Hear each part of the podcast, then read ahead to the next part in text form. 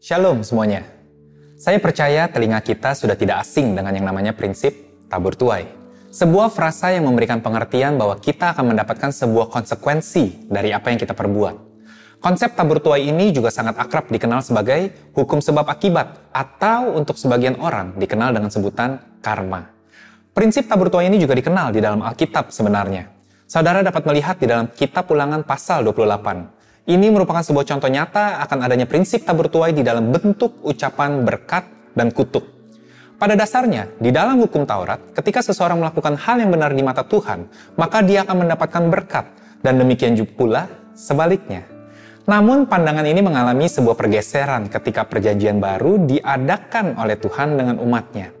Karya Yesus di atas kayu salib membawa sebuah makna yang berbeda dari konsep yang sudah begitu kita kenal ini. Saya tidak ingin sesumbar di dalam memberikan sebuah penjelasan atau bahkan sebuah pandangan baru atas sesuatu yang sudah sangat melekat di dalam pola pikiran kita. Namun di video ini saya ingin membagikan sebuah perspektif perjanjian baru mengenai perihal ini. Seperti yang saudara dan saya sudah ketahui, bahwa hukum Taurat di dalam perjanjian lama dan kasih karunia di perjanjian baru mempunyai penekanan yang sangat berbeda Ketika perjanjian lama sangat berpusat kepada apa yang harus dilakukan oleh saudara dan saya, perjanjian baru fokusnya adalah apa yang Tuhan sudah lakukan dan selesaikan bagi saudara dan saya. Di perjanjian lama Tuhan akan mengingat dan menghukum setiap dosa yang dilakukan oleh manusia dengan mendatangkan berkat dan kutuk. Sedangkan perjanjian baru, karena Tuhan telah mengampuni dan tidak lagi mengingat dosa manusia karena apa yang telah Yesus lakukan, maka Tuhan hanya mendatangkan berkat dan tidak lagi kutuk ke dalam kehidupan saudara dan saya. Karena perbedaan-perbedaan inilah, maka terjadilah sebuah pergeseran di dalam makna tabur tuai di dalam perjanjian baru. Ketika perkataan-perkataan seperti tunjukkanlah teman-teman yang saudara miliki dan saya akan menunjukkan masa depan saudara. Atau perkataan seperti masa depan kita ditentukan oleh pilihan yang kita buat hari ini. Itu terdengar sangat benar di dalam kacamata perjanjian lama. Namun itu tidaklah demikian di dalam kacamata perjanjian baru. Roma pasal 4 berkata, seperti juga Daud menyebut berbahagia orang yang dibenarkan Allah bukan berdasarkan perbuatannya, berbahagialah orang yang diampuni pelanggaran-pelanggarannya dan yang ditutupi dosa-dosanya. Berbahagialah manusia yang kesalahannya tidak diperhitungkan Tuhan kepadanya. Perjanjian baru menjanjikan sebuah outcome yang berbeda. Ketika perjanjian lama berkata mata ganti mata dan tangan ganti tangan, hal ini tidaklah demikian di perjanjian baru. Semua ini berubah karena apa yang telah diselesaikan Yesus di atas kayu salib. Ada sebuah tuayan yang telah dicuci atau ditutup oleh darah Yesus yang kita dapatkan. A blood wash consequence. Ada sebuah perbedaan mencolok atas hasil tuayan dari apa yang telah kita tabur. Bahwa akar dari apa yang menentukan hasil tuayan di perjanjian baru sangatlah terdampak dari kasih dan kesempurnaan pengorbanan Yesus bagi kita Sementara di perjanjian lama, hasil tuayan sangatlah bergantung dari kesempurnaan pengorbanan kita. Dan ini dipertegas di dalam kitab Roma pasal 8 ayat 28 yang berkata, kita tahu sekarang bahwa Allah turut bekerja dalam segala sesuatu untuk mendatangkan kebaikan bagi mereka yang mengasihi dia. Ketika perjanjian lama benar-benar sangat bergantung kepada diri kita sendiri untuk mendatangkan kebaikan, dan usaha ini adalah usaha yang pasti gagal. Perjanjian baru berkata bahwa Allah secara aktif turut bekerja dalam segala sesuatu untuk mendatangkan kebaikan. Walaupun hasil taburan itu tidaklah sempurna, namun kita dapat bersyukur sebab dia turut bekerja di dalam segala taburan kita untuk mendatangkan hasil tuayan yang berbeda, yaitu kebaikan. Bukti ini dapat kita lihat di dalam kehidupan Abraham, bapak rohani kita. Abraham melakukan beberapa kesalahan seperti berbohong ketika berkata bahwa istrinya adalah adiknya. Bahkan hal ini dia lakukan sampai dua kali. Lalu juga Abraham menabur benih yang salah dengan Hagar yang menghasilkan Ismail. Walaupun apa yang ditabur Abraham terlihat tidak baik, namun kita dapat melihat bagaimana Tuhan turut bekerja untuk mendatangkan kebaikan ke dalam tuayan yang Abraham peroleh. Demikian juga dengan kehidupan Yusuf di dalam kitab kejadian. Karena orang-orang begitu kekeh dengan prinsip tabur tuai ini, sehingga mereka harus mempertahankan prinsip ini erat-erat, maka mereka membuat sebuah konklusi bahwa Yusuf adalah seorang pribadi yang sombong ketika mendapatkan jubah yang indah dari bapaknya.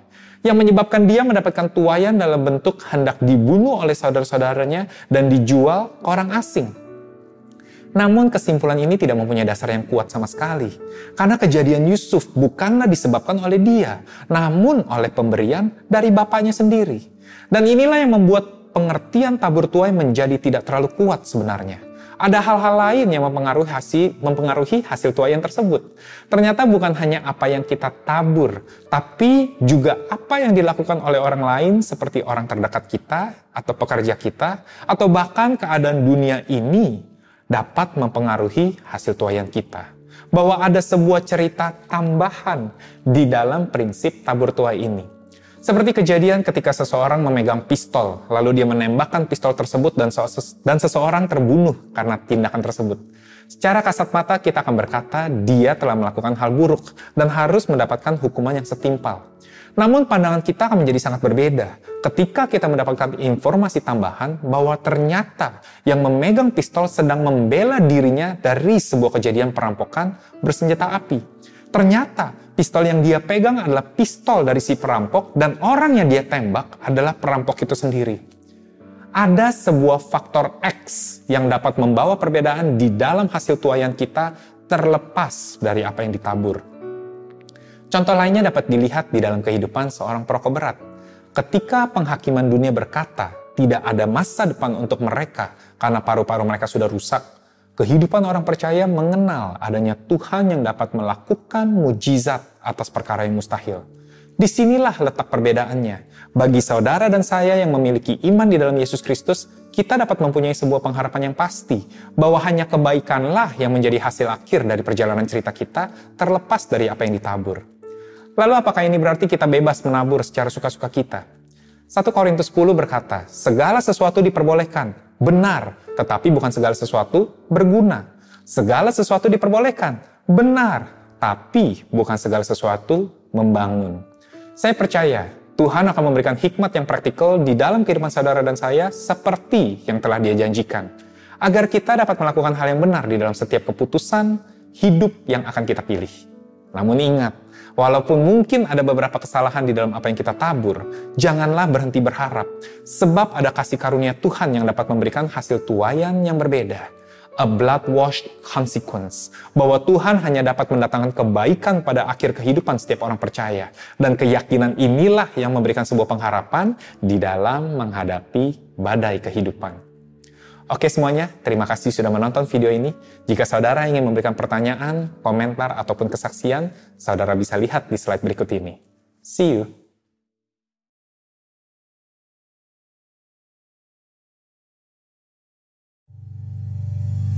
Hai, saya Julian Chong dari The Cause Indonesia Church dan ini adalah channel YouTube kami.